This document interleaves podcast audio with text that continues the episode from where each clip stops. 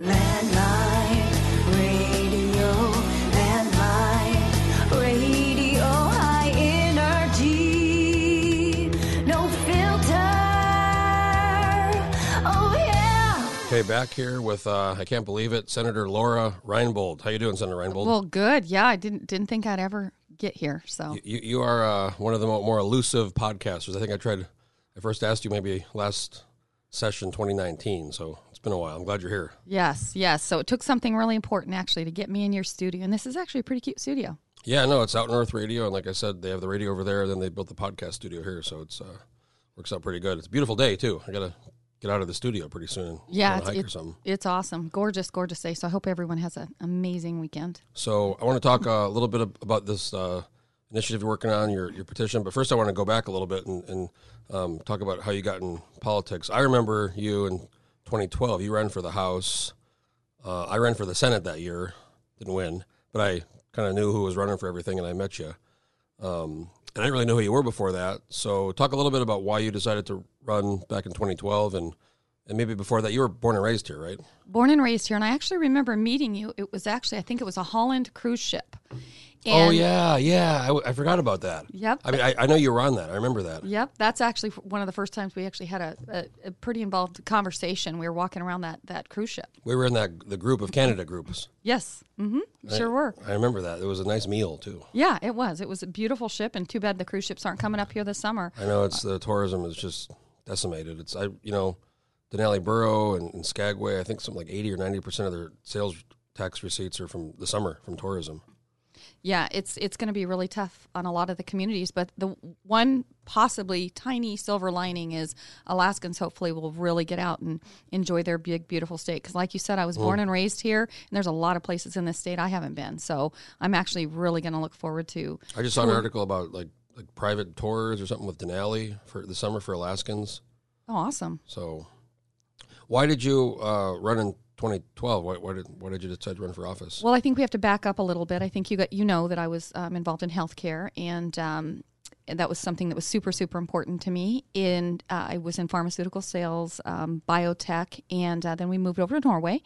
And uh, came back from Norway. My kids were going to Eagle River High School. They, that, they were going into Gruening and then Eagle River High School. There was no stadium at all. There was no trails. I'm a big cross country runner and skier. I love love the cross country running and ski trails. So I uh, got involved in when I moved back from Norway in 2006, 2007 in uh, Eagle River Nordic Ski Club, and I helped maintain trails. And then I I started building trails, and uh, got a lot of trails built um, on Chugach State Park, in uh, Mental Health Trust at Eagle River High School, and uh, then behind in Mental Mental Health Trust land, and then the Eklutna land as well. So that was a huge undertaking. So, so at the time, Eagle River wasn't as developed as like Anchorage here, where there's the trails around Eagle River High School it was a brand new high school when I moved there. Okay. And so it was just no stadium, no track, no no trails. And so I wanted my kids to be in cross country running and skiing. And so I decided to step up to the plate and I started uh, Eagle River Trails.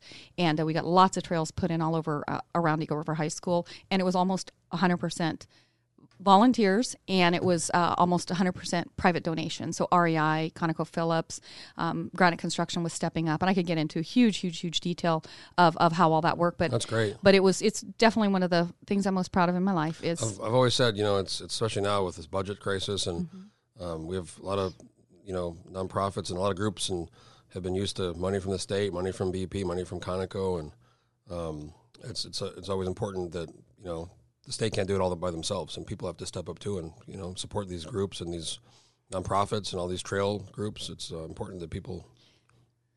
Yep, we were pouring our heart and soul in it. I remember one day we had about 200 volunteers. I'm I'm definitely someone that can energize a crowd and, and get Oh, them that. get them involved and and it was just amazing to see the phenomenal support. That's when I got on uh, community councils. At one point, I was on eight boards and committees just to get these trails in. And just so you know, it, the history was my mother-in-law helped with the actually the Dittmans, Terry Dittman, and uh, they were the Girl Scout. Like Dittman Research? Yeah, Oh, yeah, because I know Matt Larkin. He bought it from Exactly. years ago. Yes. So it was the Dittmans and my mother in law, Jan Reinbold, that were the Girl Scout leaders that put in rehabilitated Crow Pass. So this was a second generation uh, trail. Uh, our, our family getting involved in trail building. And so our goal was to get the Eagle River Greenbelt in. And that's still a goal of mine. I'm never going to give up on that goal. But what happened is a couple bureaucrats got in my way.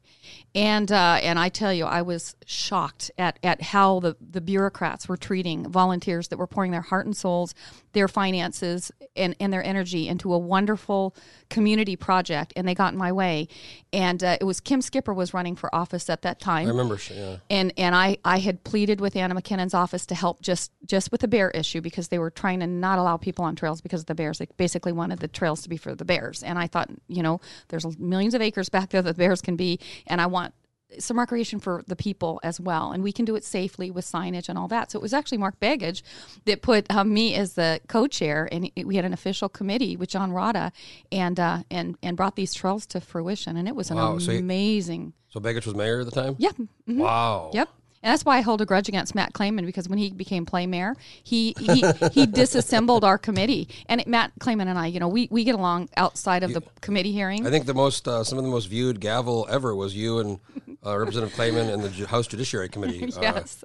last two years ago or three years ago. Yeah, yeah. For two years, I sat on. Uh, that's when Gabrielle uh, crossed the line and ended up making the Democrats in power, and so I had actually became in the minority. That was 2016, 17, and I was trying to get um, SB 91 repealed, and uh, so Matt Claman, when he was uh, Judiciary Chair, I was on, sitting on that committee, and it was the most watched gavel to gavel in the history of Alaska because he and I just argued and argued until I wanted SB 91 uh-huh. repealed, and he wanted to keep it There in was like skits about it. I mean, it was it was really it Yes, it was. was really funny. Yeah. So you, you I were do- won. I won. you, you, Yeah, you SB did. ninety one got repealed. We got it. Got it. Oh, that was one of the hardest fights of my life, but but we did it. And thank thank to you know Senator Shower, people like that that that helped me. It was it was really a phenomenal effort. So you you were doing the, the trail stuff, and and then I think before we started the podcast, you mentioned you were um, on your HOA board and you had a break in. Yeah, yeah. Uh, this the very first time I got involved in political politics as a an, an adult was in 2000 when my house got broken into. Actually, it was on New Year's Eve. It was crazy because there was wow. Oh, yeah. horrible. So uh, we were we were out of town and, and someone broke in the house and that's when I realized wow you know it, safety is is everyone's responsibility. You know there's personal there's the municipality the, the troopers and things like that. There's the state troopers things like that. But there's a point where you need to make sure that your own house is secure. And thank goodness we had an alarm system and they only made it into the garage. And that was a really good for me because we had a bolt on the on the uh, you know going into the house. And and uh, so but it was still frightening enough for me that I needed to step up and do something. So I became, uh, I got on the homeowners board, and then I spent three years getting community watch. And uh, it, it was a lot harder project than I thought, just to have people inventory their stuff and make sure that you know that they secured their houses. And, and then we finally, after three years, we got signs put up, and uh, and so we became a neighborhood watch. And uh, and then I ended up moving over to Norway at that time. And that was for, I assume, your husband, oil and gas? Yes, he he helped with the development of the oil and gas over in Norway in the North Sea. My friend used to work for Statoil here, the Nor- Norwegian oil company. And Oh, they, yeah. They were here for, you know, doing the Chukchi thing and they left, but she loved it. She was like, said it was the greatest company. Yeah, their Statoil was everywhere over there. It's much more um, government uh, oriented Mm-hmm. over in Norway. Did you ever go to Tromso? No, I did not. It's one of our sister cities. I know. Anchorage sisters. I'm the chair of the commission here, so Yeah, that's pretty cool. You were telling me about that last night. That's something I'm actually fascinated about. So yeah, I we think had our, s- our meeting last night, our monthly meeting. You've traveled a lot too. You said you've been to some 50 some countries, or 54. Yep, 54. Wow, I try to get. me. I'm I gotta check. I'm I'm below that. I'm probably in the 40s. Yeah, that's my passion. Definitely international travel. I made it a goal many years ago to try to get to one new culture and and try to understand it just a little bit once every year. So this year's going to be a little more challenging, but uh, but usually nothing gets in my way. So I'm sure I'll figure out a way to do it. I, I just saw an article about um, I don't know if they're talking about maybe immunity passports or this whole eight hour screening to fly internationally. I really hope it's not like that because I try to travel too, and that sounds like uh, it might be more difficult going forward. Wow, wow. Um, Yeah, I've got the global pass. Hopefully, you know, you got the um, goes. what's it? What's the uh, global entry? Yes. Yeah, I got that too. I love that when you I've landed before like LAX or something where it's like hundreds of people in line and you just psh, go right through. Oh yeah, it's just great. it's amazing. And and the the one philosophy that I have of life is when the plans end, the adventure begins. And so when you start traveling, or even even politics, or any project you get, when as soon as your plans stop, just make sure that you get in the right mindset, put yourself in neutral, and and let the adventure just begin. And then you become creative and resourceful, and that's how I've worked my political life. That's how I worked with the trails. That's how I worked with travel. So in 2012, uh, you were running. I'm trying to remember. Was it an open seat or was it a new seat? Because It's of a redistricting, redistricting, remembering. yeah. So Anna MacKinnon was over um, moving to the Senate, and so it, it became an open seat, and they had redistricted Chugiak, Eagle River, and Jay Jaybear. Actually, that's the the Senate seat that I'm in now. It was just uh, actually just moving the seat. It was. Um, Stuckagain Heights, a little bit of Alyeska, believe it or not, Girdwood, and a little piece. It was Hawker's old old seat, and then it got redistricted. And I remember because I ran in 2012 and they had there was those lawsuits and I think in southeastern Fairbanks and up until the summer it still wasn't clear how the districts were going to look. Correct. because my, my district uh, didn't change but they, they were looking at one version where it would have changed considerably because I used to have uh, Kevin Meyer as my senator. And then it switched and it became Senator McGuire.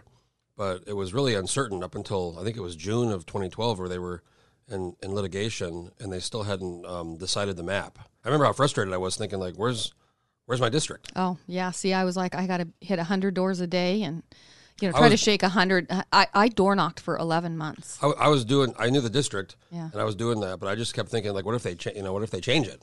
what if, what if it changes before the?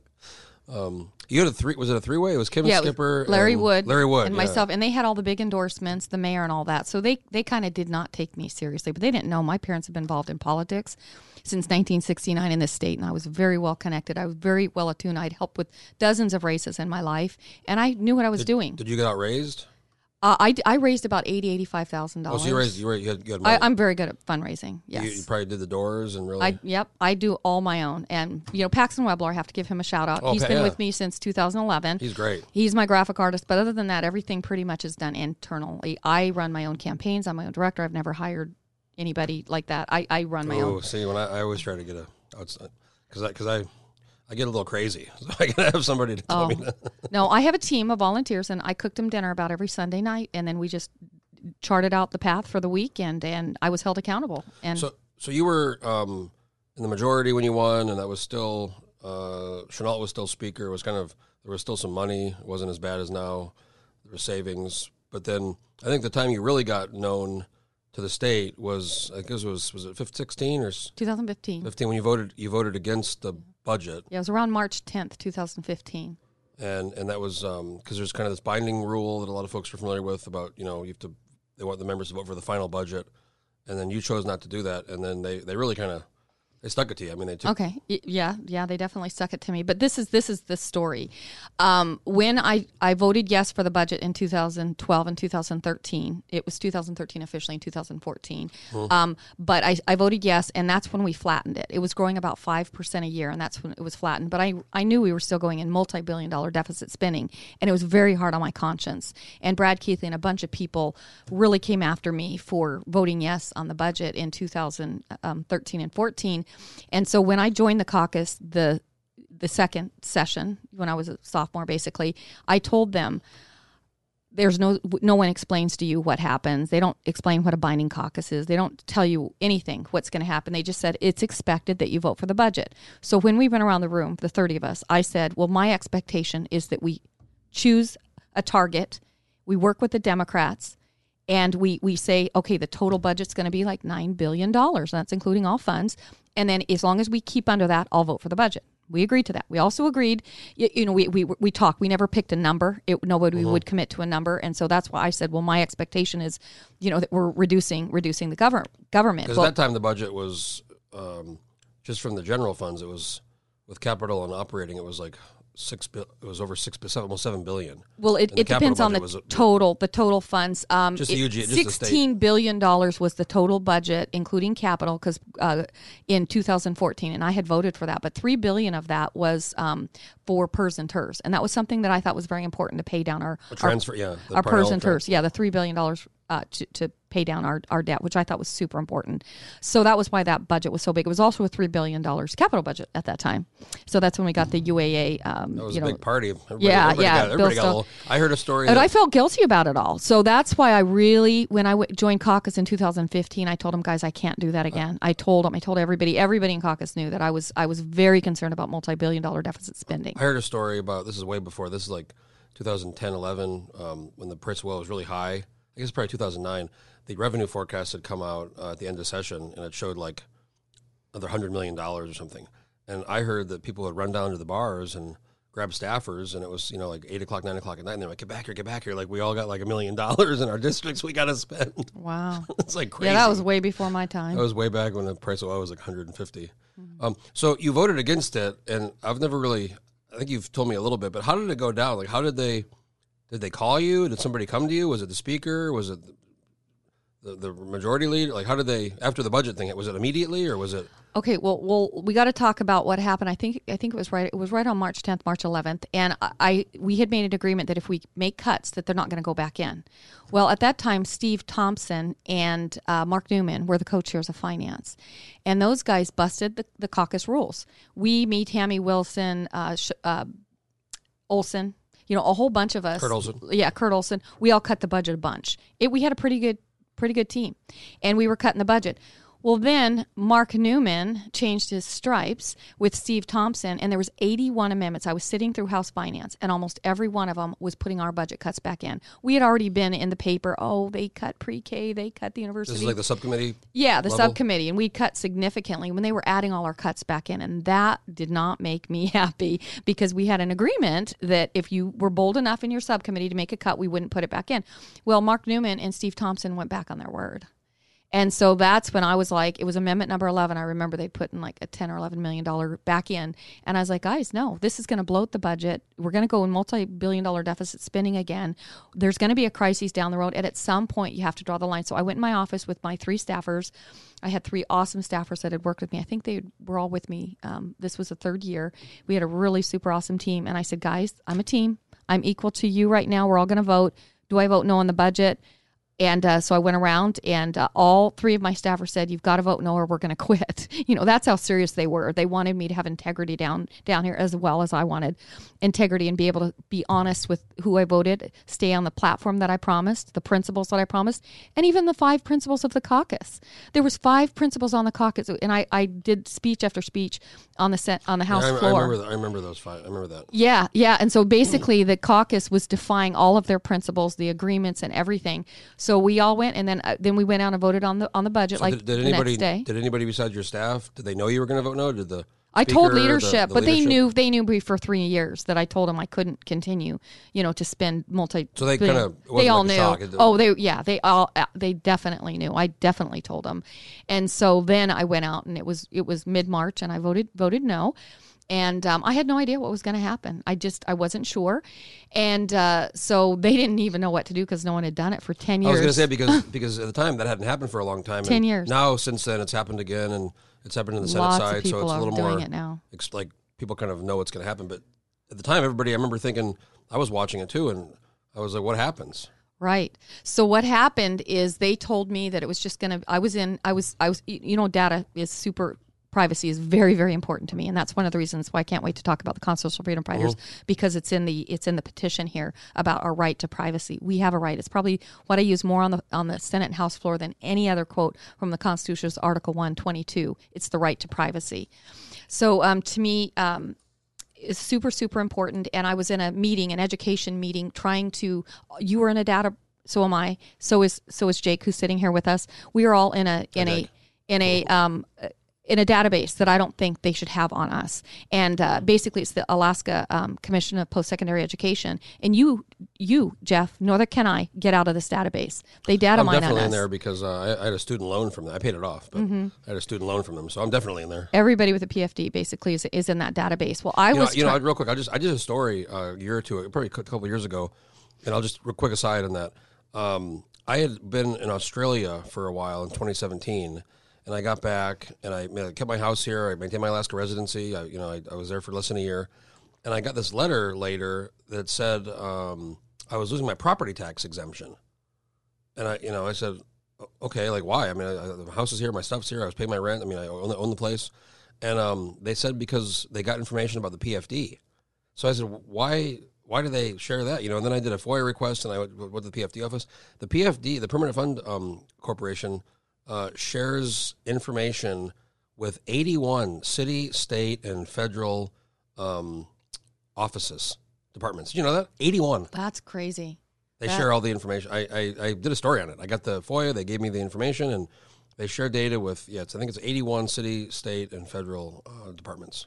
That's incredible. So basically, I was at this meeting and I was trying to get our data protected and I was trying to defund the ACPE for this database. So I was in that meeting and the leadership knew how important how important that was to me. And you know, Jeff, that I am a passionately against Common Core. I fought eight years to against. Common Core. I know. and and and so just where just this is important because it took me three years to figure this out. That database that we're talking about right now started as a precursor with the student loan. Remember when it, Alaska student loan forgiveness was way back in the 80s? Yeah. Well, then they started this new um, uh, where you could get uh, scholarships basically if you go to UAA, and that was the Parnell's one of Parnell's Par- the first bill. performance scholarship, Mhm, yeah. The performance scholarship, and I was with Parnell at the chamber when he he he basically unveiled that plan, and I just I wasn't comfortable with it. But anyway, I dug really really deep. It took me three years to figure it out, but the database was a precursor to Common Core. So so under that performance scholarship is where that database got started,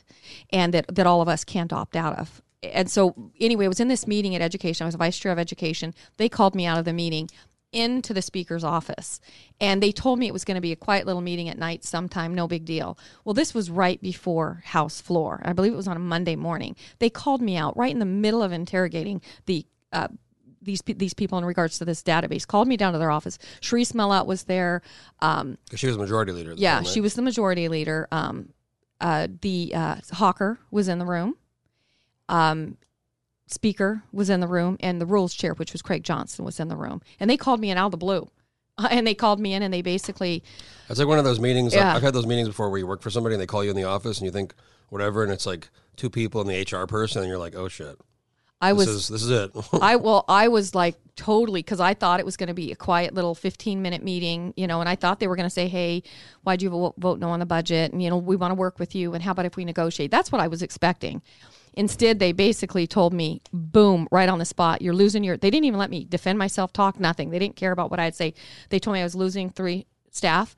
They told me I was getting stripped of pretty much all of my committees, um, and and uh, I, was just like flabbergasted with with the the reaction. It was so stern, so harsh, and I'd been working with these. These my third year. These were my friends. These are people that I worked on committees with, that I went to caucus with, and you know I thought I thought we had a, a good relationship. So I was just shocked at, at what they were doing. So what I did is I decided I think they thought I was gonna oh apologize and stuff, but I wasn't sorry. I wasn't sorry one iota for what I did. So instead, I leaned in. I stood up and I leaned in Speaker Chenault's desk and I said, "Is there anything else?" oh my gosh.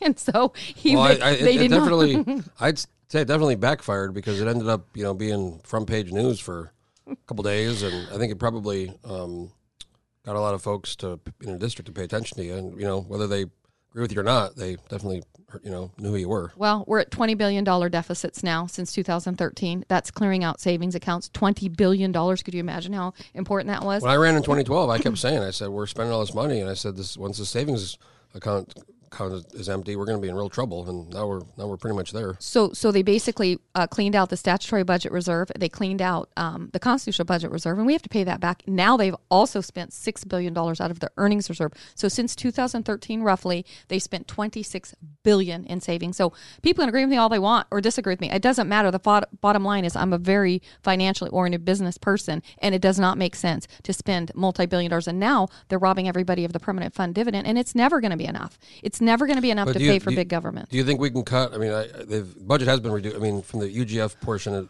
I think in 2013 the, the budget was capital and operating was almost eight billion. It Was a lot. Now it's down to about four and a half. This is just from the, the That's UGF. all smoke and mirrors. And if you would like to read my uh, this this is another hour, and I will come back on and talk to you another about one, that. yeah. But this is I have I've written three op eds in regards to the budget. My latest one was about three weeks ago, and it's called "Tough Decisions Ahead" regarding the budget. I saw that. One of them was budget illusions versus reality, and another one is called "Don't Touch the Permanent Fund." Dividend because budget cuts are missing. So I'll be happy, but that is a very deep conversation that I don't just take lightly. Okay, we could do a, do another one. I re, I research it very very very heavily and and so I would be glad to come back. But the bottom line is it's smoke and mirrors. They've not cut the budget and you go read my tough decisions ahead and you'll see that because you have to look at all accounts, not just one account, mm-hmm. and they flip flop UGF and DGF in a moment's notice. And so I look at all fund sources. That's how you do a, a, a budget. But bottom line is no, budget cuts are still missing. do a different podcast on that topic. Okay. So uh, I want to talk about this initiative real quick. You ran in 2016 for the Senate. Uh, so did I. 2018. Or no, 18. Was it 18? Yeah, so 16. I, I ran in 16. I lost. I keep losing. Um, I've run twice. I've lost twice. Um, you ran in 18. Third and that- time's a charm. Yeah, maybe. We'll we'll see. Um, you ran against Representative Sat. You guys were both running for the Senate seat that Anna MacKinnon decided not to run for reelection for, Correct. and uh, and you ended up winning that one. Yes. You've been in the Senate since. Correct. Um, did you know you? I mean, did you feel pretty good about that? Because I know it was a. You guys were both representatives, and you guys were both kind of known. So, um, I think a lot of folks were kind of surprised that Dan Saddler got in because you had already been running first initially. Yeah, I was. I had called the leadership, you know, in the party, and told them that I wanted to step in, and I waited and waited. I didn't raise money because out of respect and deference for Anna MacKinnon, even though I think she's far more left than I am. I am. I stand on the platform. I stand on the principles. And um, and and the promises that I made to the people, and and I the one I only made one promise to myself when I ran for office that I wasn't going to change. I wasn't going to let the political machine, and I knew it was powerful. I mean, I had been in politics most of my life with my parents, and I knew it was a very powerful machine. I knew the special interests and things like that. But the one promise I made to myself is I'm not going to let the machine change me, and so that I've been very true to that. Uh, it down, and it's been think no tougher one- than I no- ever thought. I think nobody would be. disagree with that. Yeah, it was. It was. it's hard though. I mean, it's both sides have a very you know they have machines in place and they're very hard to uh, step up against. hmm absolutely. So so yeah, I ran against uh, against him. It, it was it was a, a tough race because we were in session till May, and I usually Right, raise yeah. my money in the fall. So I hadn't raised any money, and I jumped in. I think it was like June first, and so uh, it was a short, you know. I don't know, two three, two and a- two and a half months, months, and uh, that was brutal, man. I was working around the clock. I was hardly sleeping, working hard, door knocking in a new area, and doing bear paw. And b- by the way, bear paw's gonna gonna be on. It's gonna be different. It's gonna be way sheared down this year. But the la- latest word I've gotten the last day or so is bear paw will happen, and that's the second Saturday Oh, really? in Okay. July. I'm still I'm still surprised. I mean, I'm not I'm not surprised they canceled the fair. I guess I'm just I'm just kind of surprised they did it so like I thought they were going to maybe wait a little bit and kind of. I think we need the fair. I think we need the fair, and I hope another fair happens because we need normalcy more than anything right now, and things to look forward to with our families. And we're social beings, and I think it's just so important. I had a booth at the fair in 2009, 2010. A friend and I used to have a small business, and we did really well at the fair. But um, I met a lot of the fair people, the, the food vendors and the other vendors, the clothing vendors, the, all the vendors. And uh, I got to know them because I was at the fair. And a lot of those people make that's kind of how they make their year. That's their year, those 12 days. Uh, and then the city of Palmer gets, I think, something like almost half a million dollars in sales tax receipts. But I just feel bad because a lot of those vendors, I mean, that's their that's their livelihood. I That's agree. What, that's how they make their money. I think they should not have canceled it. I mean, I, I wish to goodness they wouldn't. We need we need the produce. We need all these small businesses. Something positive. Look forward to the to the end of the year and normalcy. I mean, it hasn't been canceled since World War II. I mean, really, 1942, they said, it's yeah. crazy to me that they canceled it. But good news is, is Bear Pond Eagle River is going to be happening. I believe it's July 12th, 13th, 14th. So um, I hope people will come to the Bear Paw. and Isn't there River. some new Bear Paw restaurant or something I saw in the news? Is there a new Bear Paw some, or something in Eagle River? Maybe maybe something else. I saw something about some restaurant that was opening back up. Well, I'm glad I was part of Open Alaska. I'll have to check check for that, but I was part of Open Alaska. We did the huge rally downtown. I've been passionate about making sure Alaska got back to work and uh, back to as normal as we could. And then uh, after Open Alaska, we did we did the rally one month after March 22nd when he did the first mandate, which oh man, that was hard on me. Those healthcare mandates. Um, and uh, and anyway, one month later, Open Alaska did this massive. Hundreds of cars showed up at this rally downtown, and that was so much fun. It was Oh, fun, that was, funnest. Ber- was that the Bernadette Wilson one? Or? Well, yeah, but she's not the one that started it. Elizabeth Welsh started it, and Matt Steele. Okay. So those are the two actual. She, Bernadette's she, good. At, she's she good, joined. She's good at getting the getting the cameras. so she, you know, she's she's a she's a tough tough uh, lady and and worked hard. She knows how to get the. Uh, she knows how to get on the TV. She's good at that. So um, uh, she she's a she's a and an a, I, I really like a lot of the things that she does. So I'm I'm a fan. Um, but I will tell you that after that, then it wasn't enough. We he Governor Dunleavy then opened Alaska back up on his terms, and that was mandate number 16. And I was shocked. We we uh, looked at that mandate, and it was page after page after page, attachment after attachment after attachment. So basically, he decided that Alaska was going to be reopened on his terms, and I was flabbergasted. And that's when I realized No, this is we have a free state. I'm a very passionate about liberty for a Democrat, for a Republican, for for anybody. It doesn't matter. Our freedom is our unalienable rights. So, so I, I, I, agree. I'm, there's some concerns with some of these mandates, but on the same side, I mean, I mean, you do agree. I mean, this is a real deal. People are getting. Luckily, in Alaska, it's not as bad as the rest of the most of the, most of the country and some of the world. But I mean, it, if we didn't do anything at all, I think probably more people would have got this thing, and you know, more, more people might have died. Yep, that's probably true, and and I and I understand that. But there's also some some very important things. One, the legislature write laws. The executive branch does not. We have to have three branches. Our founding fathers wanted three branches of government. And if we have an executive branch that is writing law, that is distributing funds and enforcing everything, we basically have a kingdom. And that is exactly why we got away from King George III. We didn't want edicts from a king with massive taxes and penalties and all that. Some of these had criminal fines and uh, and jail time associated, but now they're trying to talk out of both sides of their mouth, saying they're voluntary guidelines, and then on the other side they're saying they're mandates with jail time Well, and, and penalties. So to me, the Constitution says that the legislature has health, education, welfare. We should have been involved in the decisions. We also should have been involved in distributing the 1.5 billion dollar funds, COVID funding, and and and that's that's another. Uh, So when he uh, the initial de- declara- emergency declaration the, go- the governor issued, the legislature did extend. They did vote to extend that, I guess, because you can do it for thirty days, right? and then well basically but in order to do what he did is basically you have to declare martial law. If you're going to shut things down and, and we can go through the petition but the, the bottom line is is he has to declare it and he can only declare martial law for 20 days in order to issue things that he did. He refused to declare martial law. Then after 20 days you have to get the legislature two-thirds of them to agree to extend it. He extended it 60 days roughly. And so I ended up last week when we were in Juneau um, on the on Wednesday, and I ended up um, putting forth an, an amendment. And I it- was there. Yes, you were there, and uh, uh, ten senators uh, voted for it, and then at the one one flipped their vote, Gary Stevens, uh, at at the last. That was the eleven to nine one, right? The So first- yeah, it, it's it was a huge deal, especially because of the binding caucus. The binding caucus says you have to give your procedure votes, which, by the way, I don't think it's in any other state in the nation. This binding caucus, which I believe should should be unconstitutional and, and illegal. But bottom line, you're supposed to so because there's no representation, you basically bind your vote to the president, whatever the president says. But I, I I just want to ask you real quick about the binding caucus because I've been in Juneau enough a couple years. I've paid paid attention, um, and I understand the frustration, especially if, if you know you- you're in the minority on the on the on the on the budget um, compared to the rest of the legislature. But I mean, at the end of the day, you have to have some kind of agreement because if you, there was no agreement, wouldn't wouldn't everything just keep going forever? Because everybody's going to No. want something, or they're going to want a cut, or they're going to want an ad, or they're going to want. You have to because because there's a subcommittee process, there's a House Finance Senate Finance Committee process, there's the, the floor process, there's amendments. All they say is you have to on the last when we're finally done, we ask that you vote for it so we can pass it. Okay, and, and this is literally another podcast because this is this is literally a thirty minute discussion.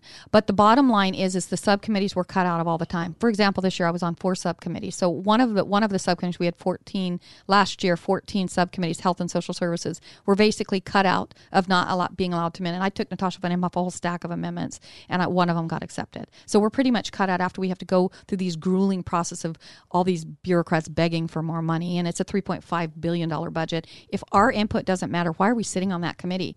If we can't, if if they cut people like Senator Shower off of finance and cut the fiscal conservatives out, then the, it's going to bloat. If they're having backdoor special meetings with special interests that are getting bloating bloating the budget, if it's a free for all, then we're going to destroy the state. Well, I guess ideally it's a free for all. I guess an ideal situation they let the subcommittee chairs run you know run the subcommittees and the group and the and the group decide what they do and then it goes to the finance committee. I, I think you're probably right. There's probably some things happening that are oh, outside of the public. Well, we'll go back to 2015. I said that I would vote for the budget if we all, including the Democrats and Republicans, picked a, picked a target of total funds. And, and and then if we don't go above that, then I'll vote for it. Then then I will give you my vote, and then we can fight like heck what goes in it, and all of us have a say so. Then I'm I'm good with that. But we can't let it be a free for all that leadership can go and bloat the budget up billions of dollars. We have no idea what's in it because all these backdoor deals are made, and then I have to vote for a budget knowing that it's going to hurt my state. No way, Jose. You Make a, you make an interesting point. Um, anyways, going back to this petition, so you, you're pretty outspoken about the uh, the mandates, um, and then the one of the frustrations I've had, and I've, I've written this and I've said this, is it seems like it's getting better now, but but at the peak of this thing, I didn't know what the rules were on any given day. The the state rules compared to the local rules, You know, can you can you go out? Can you not go out? Can you try? I mean, what, like, it was just seemed to be changing almost daily, It was. and that was a very I was getting calls like crazy, and we were being completely and totally cut out of the process. Um, I called the governor's office probably five or six times, me or my staff, and uh, the bottom line is, is we were not getting our phone calls answered. So then I had to start getting my constituents to call the governor's office. They were not getting phone calls returned. My dentist was so frustrated that he started a petition uh, with the dentist, basically a letter, because I couldn't help him as his as his you know as his senator. I couldn't help him, and so he wrote a letter, got ninety dentists to to meet with uh, Dr. Zink because they basically couldn't practice, do dental work, yeah, and that was uh, at number fifteen, I think, mandate fifteen. and so so basically they met with Zink and Zink dissed him. So Zink became queen of Alaska, and and and and, and Well, there, there was an email I got. I read an, read an article about that. There were some emails from these dentists. It was some, maybe the same group, Mm-hmm. maybe a different group, but they referred to her as the queen, and they referred to her as uh, oh this one did Her not. Majesty. Oh no no no! This one did not. This This, is a- was ninety, this was very very Dental- professional. I'll give you the letter. Yeah, this is this is um the guy from Juneau, dental Asso- the Alaska dental. I forget. Anyways, it was like a he actually in this letter. It was a series of emails. And in one of the emails, he was so mad at her about some meeting they had that um he wanted to. He suggested doing a GoFundMe to hire a plane to write "Fu Doctor Zink." in the sky. I mean, is, I did a whole article on this thing.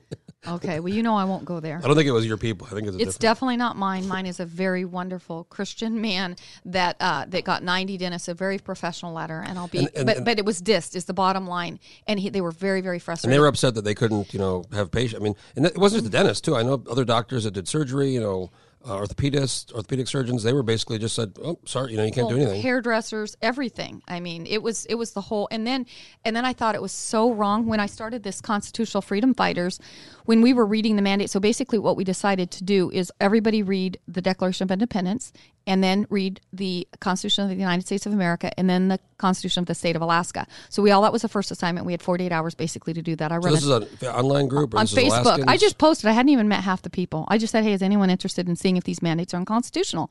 I just posted in Open Alaska, and I got eight people to join me. So it was pretty, pretty remarkable. And I still haven't even met a couple of the people, but they all agreed to do it. And then we, we met like every other day uh, on on teleconference. And uh, then we had uh, three or four days to read all the mandates and cross examine them to the Constitution, the Declaration, and the State of Alaska Constitution. And we all came independently with the same conclusion that they were, many of them were very unconstitutional. So I, I, I just love the group. We had so much fun. It was therapy for us. And uh, so we basically decided what's the next step. And so we identified the ones that we believed were unconstitutional. And then knowing that we were probably going to head back to Juneau, I decided to do a resolution to the basically to say this is a joint resolution, House Senate joint resolution, and it showed where the governor was usurping the in undermining the legislative branch. So the first piece of legislation that that we wrote was a resolution basically showing where he was trampling on the legislative branch and on the rights of the citizens. And the power, the source of government is the people. So he was trampling on the ina- inalienable rights in the Declaration of Independence, the inherent rights in, in the state of Alaska Constitution, and the Bill of Rights in the United States Constitution. So we spent about two weeks writing this uh, resolution, and then I sent it um, to all of the, uh, the the Supreme Court justices. I sent it to the executive branch, and I sent it to all the senators and legislators. I mean, some states, I think Michigan and uh, another one, didn't they? Their their courts rule actually ruled some of this stuff unconstitutional, didn't they? yes. Um, I don't think we've had a challenge. this- following 'em. We We're- haven't had a cha- we haven't had an official legal challenge, have we? Sta- There's a there's a couple boiling right now, bubbling. I was on a co- teleconference actually last night. Is it hard? I want to ask: Is it hard? Because you supported the governor when he ran, right? You're, you're Uh, uh, Republican. Is it after hard after of- the primary, I did because you know I was disappointed because he was a Common Core supporter, and uh, he also supported SB ninety one, and he also did not take bold enough stances, in, in in my opinion, on cutting cutting the budget. So I had a I I had reservations about him because I'd worked with him for six years. However, I decided you got to put your differences behind behind you. And you know, Kevin Myers did the same thing. He's a Common Core guy. He was a pro SB ninety one and a big budget guy and taking the permanent fund dividend. So I struggled. I struggled with him. But I, you also sometimes you have to put your differences aside. And yes, I did endorse Governor Dunleavy um, once he won the primary and did get behind him. And I did want to be successful because everything I'd worked for, cutting the budget at that time, I'd voted no 2015, 16, 17, and 18. So four years I'd voted no on the budget. So I was a massive believer in reducing the budget. he, he he ended up voting no, kind of One way time way and later, five right? minutes Yeah. later he voted yes. So it's never recorded as a no vote. Where I got punished that's another podcast, but massively punished for for what yeah, I like did. we got three more podcasts right now. I know. Well, I got to look out after three years of saying no. I told you, you- I told you it'd be fun, right? You think you're having a good time? We're having a good time. yeah, conversation. I, I, I love radio. I love podcasts. So yeah, this is actually great. Um, but uh, bottom line is, I, I did want a full permanent fund dividend until we change the law. You know, if we need to change that law, then let's change the law. But as long as the law is the law, we need to obey the law. I, I agree. So I, I, I think I, I, my belief is you can't afford to pay these dividends now with the situation under the statutory formula. But I totally agree that they should have changed this statute. Actually, when the courts ruled that it was subject to appropriation, because I think, and I've said this, it's very unfair to the average Alaskan who doesn't pay attention to politics, who doesn't go to Juneau, who doesn't watch every day. They see on the news, you know, three thousand dollars. They think the Senate passed three. Okay, so three thousand. Okay, and then it's one thousand, and then it's two thousand, and then it's fifteen hundred, then it's then it's five hundred, and it just changes all the time and it's very and people know people are aware of the statute. They're also aware that the legislature can do whatever they want, and um, I- it just very We can't do whatever we want. We are beholden to the law as well as as the governor well. But is. technically, they they they don't have to follow. I mean, they can appropriate it, and they have done that for the last four or five years. But they should have changed that statute. I don't know I why agree. they didn't. They're not that. above the law. I don't know why they didn't change that, I agree. especially when they passed the SB twenty six, which conflicts with the. I don't know. It just it just it, it frustrates me that you can, you know, have an opinion for you know against how much you should pay out, but um, it's clear I'm that they're they're following the statute. They and I last week, and I, this is new information you don't even know. But um, I had a full. It took me three days to argue with the lawyers last week, but I finally got a full permanent fund dividend uh, amendment out, and uh, and so uh, we ended up voting on that on the on the Senate floor. And because of the binding caucus, they're supposed to give their procedural votes to to uh, But the didn't- pr- president. Didn't they rule you out of order because it wasn't an appropriation bill? Or But yeah, but see, so what you need to know is that um, our lawyer Megan Wallace basically made a decision with our leadership that redistributing one to one point five billion dollars is not an appropriation, which is ridiculous. So that is going to be a very, very, and that was in my speech, uh, and and and it is a policy call, and so is a procedural vote. A proce- there's no nothing in the rules. There's nothing in uniform rules. There's nothing in Masons because I've read it. So I called the lawyers. I said, "What what is a procedural vote?" And it's a made up rule.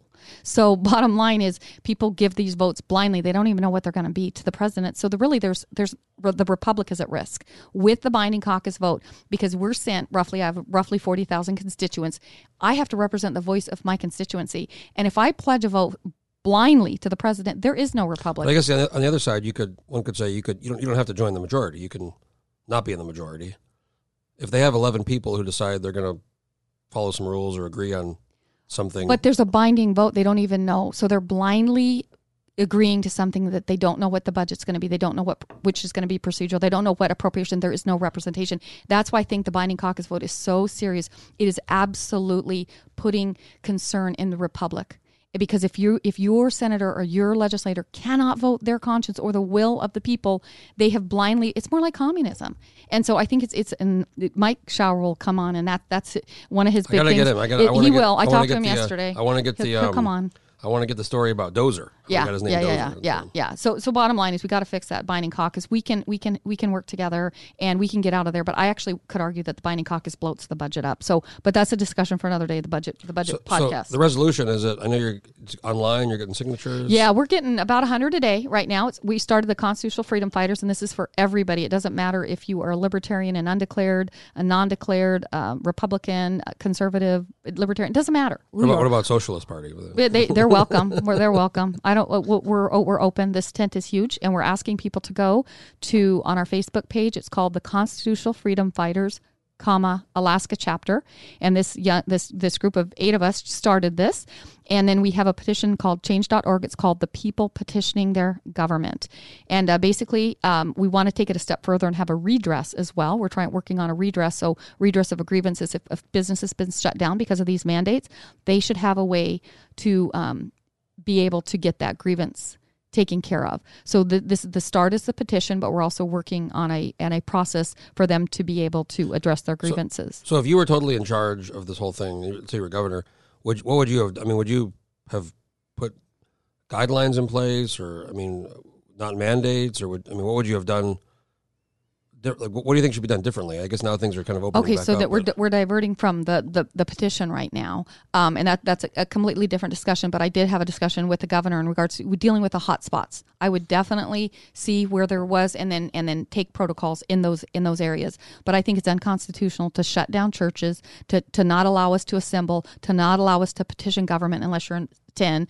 This cars having to be six feet apart. Did you read his his mandate sixteen? People want to be freaked out. Go read health uh, I- alert. I- si- I read through a uh, lot of it. Health alert uh, 11 and uh, mandate 16 it, it's unacceptable. We cannot have a government that gets and intrudes our life the way that it did in this. And and our goal of this petition is to have these repealed these amendments these uh, mandates uh, any unconstitutional ones repealed and rescinded so they're never used as a precedence again. Because we we've got to be an, an economy that uh, that is able to invest a lot in their in their business and know that at at in an hour's notice, a governor can shut everything down with no notice and and virtually no recourse. And there was no scientific. When he claimed, when he called this perceived disaster, there was one case, one case from a cargo pilot, and he pretty much shut the state down. And of course, people like me got exempted, which I didn't think is fair. He also arbitrarily uh, applied this, and that's what we go in in, in this in this uh, this petition.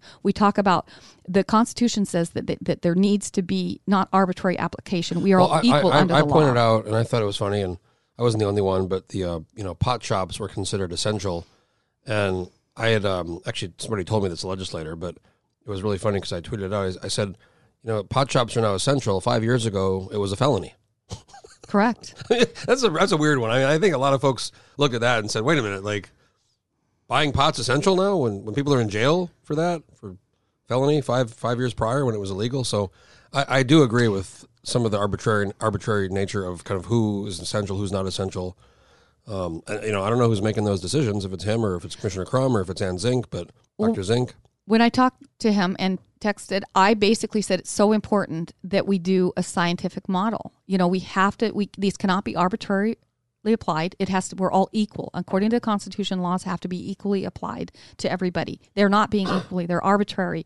Um, in addition, um, the inalienable rights of life, liberty, and pursuit of happiness are inalienable. The government cannot cannot give nor take that away.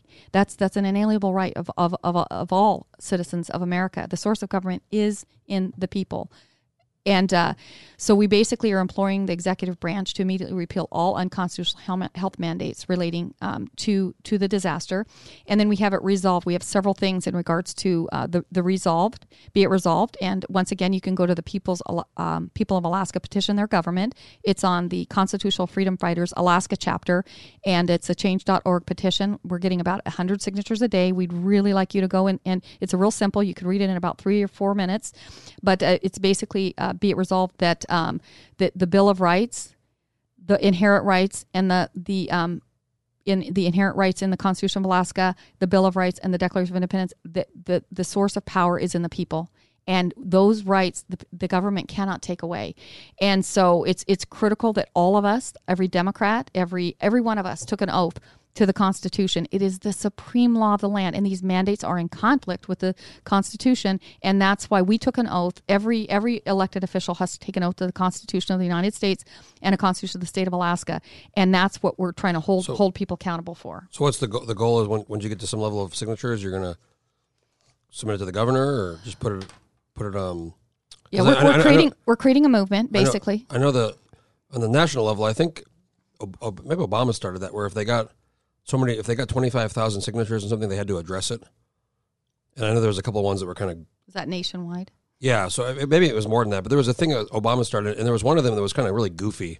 I forget what it was, but they actually had to address it because they got the signatures. But I don't know if that on the state level. I don't think there's a, a similar thing in place Well- where if you get so many signatures on something, the governor has to deal Well, the it. bottom line is it's so important that we want this to be a movement. Our bottom line is to educate, and Alaskans are responsible for educating themselves. Go read the Constitution. If you need a copy, send me send me an email. I'll get you a Constitution of the United States or the you know hand co- uh, hand paper copy, and just to educate them and make sure you and your family know what your rights are. It's critical. Second, we want to engage them. We want them to sign this petition so they're aware of what their rights are and that they do have opportunity to petition their government, and also um, if they've been hurt by what the government has done, then there is an opportunity for them to have a redress of their grievances. And then finally, just to empower Alaskans to make sure that this never happens again. This cannot the, the, the what has held this country together for 25 years or 250 years, excuse me, um, is the Constitution.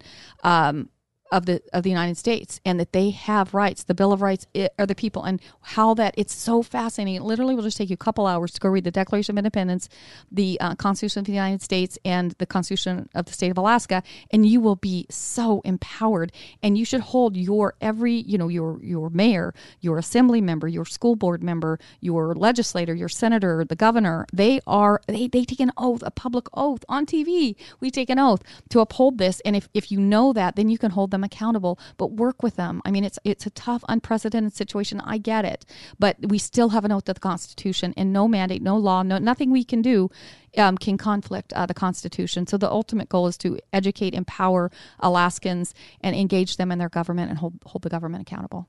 Well, Senator Reinbold, I'm really happy you came on the podcast. It's been a great discussion. I'm, it uh, took a couple years, but I finally got you. So we'll have to do another one. We can do one on the budget. We can do one on the caucus. We can do one, uh, whatever you want. How about So- travel? Tra- we could do a we could do a travel podcast too. That'd so be fun. I love traveling. you're probably not going to. We have another one called Landmine Love. It's more of a kind of a dating relationships. You know, Uh, no, thanks. probably not going to be. I, on that one. I, I'm happily married. Um, almost 32 years. Love, love my husband. the, the, the, my partner on Landmine Love is Sabrina Combs, Palmer City Council. She's married with. We, we do like uh, people send us questions. It's great. You could. no, thank you. Okay, Senator Reinbold. Well, thanks for coming on. And again, um, they can go on the change.org or on the Facebook page if they yeah, want to look at that. Uh, Constitutional Freedom Fighters, comma Alaska chapter on Facebook. You can also follow me on Senator Lora Reinbold. Uh, that would that'd be awesome. And Very, you're very active on the social media. Oh yeah, I just checked it. It was ninety thousand seven hundred in the last four weeks, and that, was when we were basically out of session, except for a couple days. One post I got fifty five thousand hits on. So yeah, people definitely. I it's it's definitely a forum to to discuss issues that are facing Alaska. I want to thank you for coming in, Senator Reinbold. We'll do another podcast and enjoy the beautiful day here in Alaska. Thanks for having me on, Jeff. Okay, yep. Folks, if you have an idea for a podcast or want to do a podcast, get a hold of me and stay tuned for the next one. Landmine.